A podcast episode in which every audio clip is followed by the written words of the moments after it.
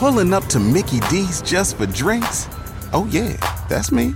Nothing extra, just perfection and a straw. Coming in hot for the coldest cups on the block. Because there are drinks, then there are drinks from McDonald's. Mix things up with any size lemonade or sweet tea for $1.49. Perfect with our classic fries. Price and participation may vary, cannot be combined with any other offer. Ba da ba ba ba.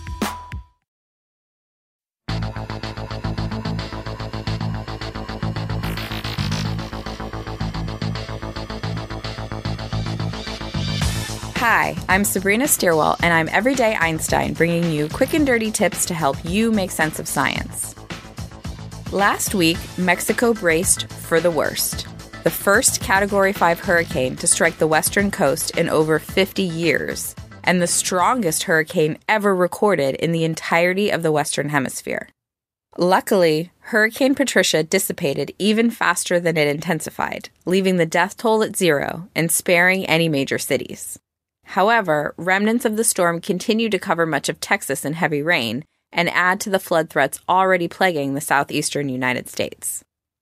How does such a strong storm form? Why was there so little notice before the hurricane made landfall? What can we do to prepare for the next one? Today's sponsor is Casper Mattresses, obsessively engineered American made mattresses at a shockingly fair price.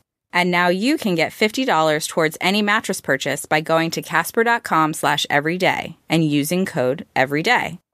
Listen, you spend about a third of your life sleeping. Let's make sure you're doing it on a good mattress. Casper brings together two comfy technologies for better nights and better days latex foam and memory foam. So they've got just the right sink, just the right bounce, no matter how you sleep. They've got a risk free trial and return policy. They'll deliver it straight to you and you can try it for 100 days. If you're not happy, they'll pick it back up. At the store, you'll get a minute to try their mattresses. With Casper, you'll actually get to sleep on it. It's $500 for a twin size mattress and $950 for a king size mattress. Comparing that to industry averages, that's an outstanding price point. So get $50 towards any mattress purchase by going to casper.com slash everyday and using code everyday. Terms and conditions apply. Now, what is a hurricane?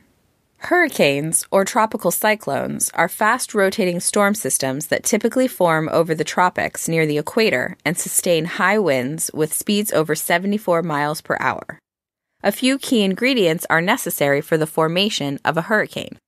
Hurricanes are fueled by warm, moist air.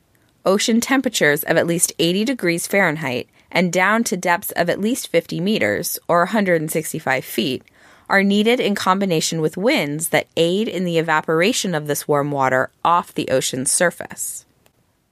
As this newly evaporated warmer air rises, a low pressure area is left in its wake at the surface. The surrounding air will then push into this low pressure area, but will in turn also get heated and begin to rise, forming a column of humidity. Once this column grows tall enough, water vapor at the very top will begin to cool again and form clouds, all the while rotating around the center of the column, or what has become the eye of the storm. Once wind speeds of 39 miles per hour are reached, a low pressure system officially becomes a tropical storm. After winds exceed 74 miles per hour, we have a tropical cyclone. The lower the pressure in the low pressure system, the more intense the storm, and the higher the potential for destruction, except for rainfall, which is independent of pressure and wind speeds. Tropical cyclones that form in the Atlantic Ocean basin or in the Pacific Ocean basin from the coastal U.S. out to a longitude of 180 degrees west, the international dateline, which is past Hawaii, are called hurricanes and are monitored by either the National Hurricane Center or the Central Pacific Hurricane Center. If the same storm were to form instead further west, between the longitude of 180 degrees west and the coast of Asia, it would be called a typhoon and monitored by the Joint Typhoon Warning Center and the Japan Meteorological Agency. If wind speeds exceed 150 miles per hour, the cyclone is called a super typhoon. Cyclones that move west will change names, like Hurricane Genevieve in 2014 that became Typhoon Genevieve and eventually Super Typhoon Genevieve as it passed the international dateline.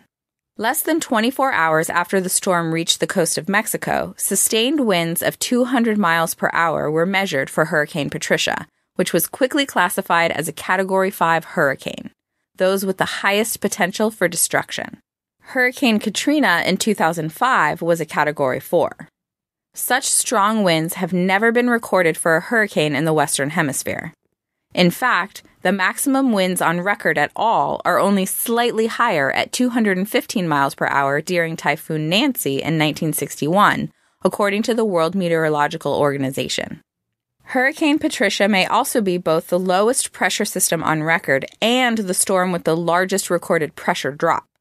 Roughly 12 hours before making landfall, Hurricane Patricia weighed in at 880 millibars of pressure, a drop in roughly 100 millibars in pressure in only 24 hours.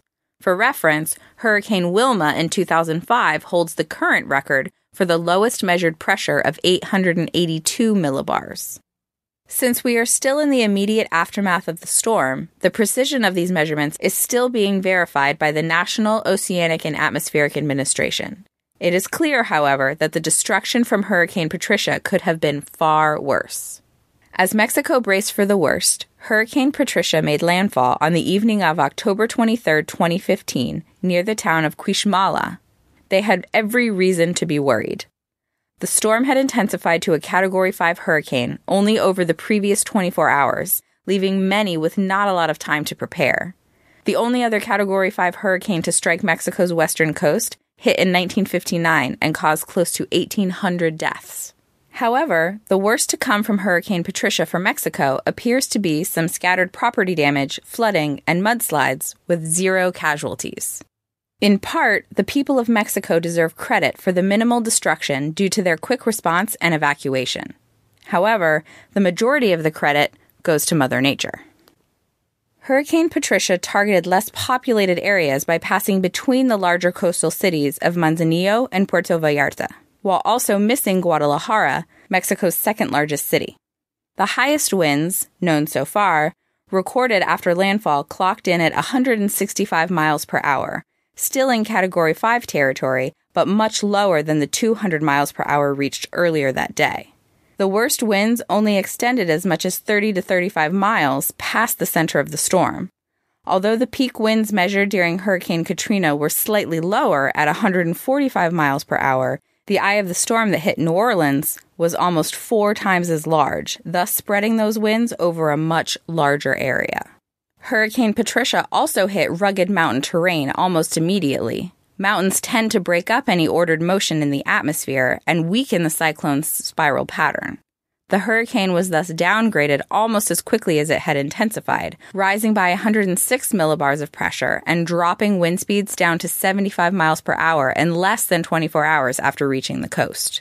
The conditions for making a hurricane are most easily met from June 1st to November 30th each year, a period known as hurricane season, although hurricanes are by no means restricted to these dates. An estimated 12 hurricanes form on average each year over the Atlantic Ocean basin. So, how can we be sure we are prepared for the next one? Much of the information gathered for Hurricane Patricia in the hours before landfall, when it was upgraded to a Category 5 storm, came from so called hurricane hunters, brave members of the Air Force and the National Oceanic Atmospheric Administration who fly directly into the storm in order to take pressure and wind speed measurements. This on the spot data allowed weather trackers to follow the storm's intensification in near real time. Once these measurements were in hand, the people of Mexico began to prepare for the storm's arrival immediately. However, these measurements weren't available until a mere 12 or so hours before the monster storm made landfall. As we have discussed in previous episodes, predicting the weather is challenging due to a large number of unknown parameters that must be input into any predictive model. However, as atmospheric scientist Adam Sobel explains, the rapid intensification observed for Hurricane Patricia is beyond the reach of even our best current models. Thus, nothing short of a major new research initiative toward the development of better models of weather related phenomena like hurricanes may help our predictive powers. Until then, let's be thankful we have hurricane hunters. Until next time, this is Sabrina Stierwalt with Everyday Einstein's quick and dirty tips for helping you make sense of science. You can become a fan of Everyday Einstein on Facebook or follow me on Twitter where I'm at QDT Einstein. If you have a question that you'd like to see on a future episode, send me an email at everydayeinstein at quickanddirtytips.com.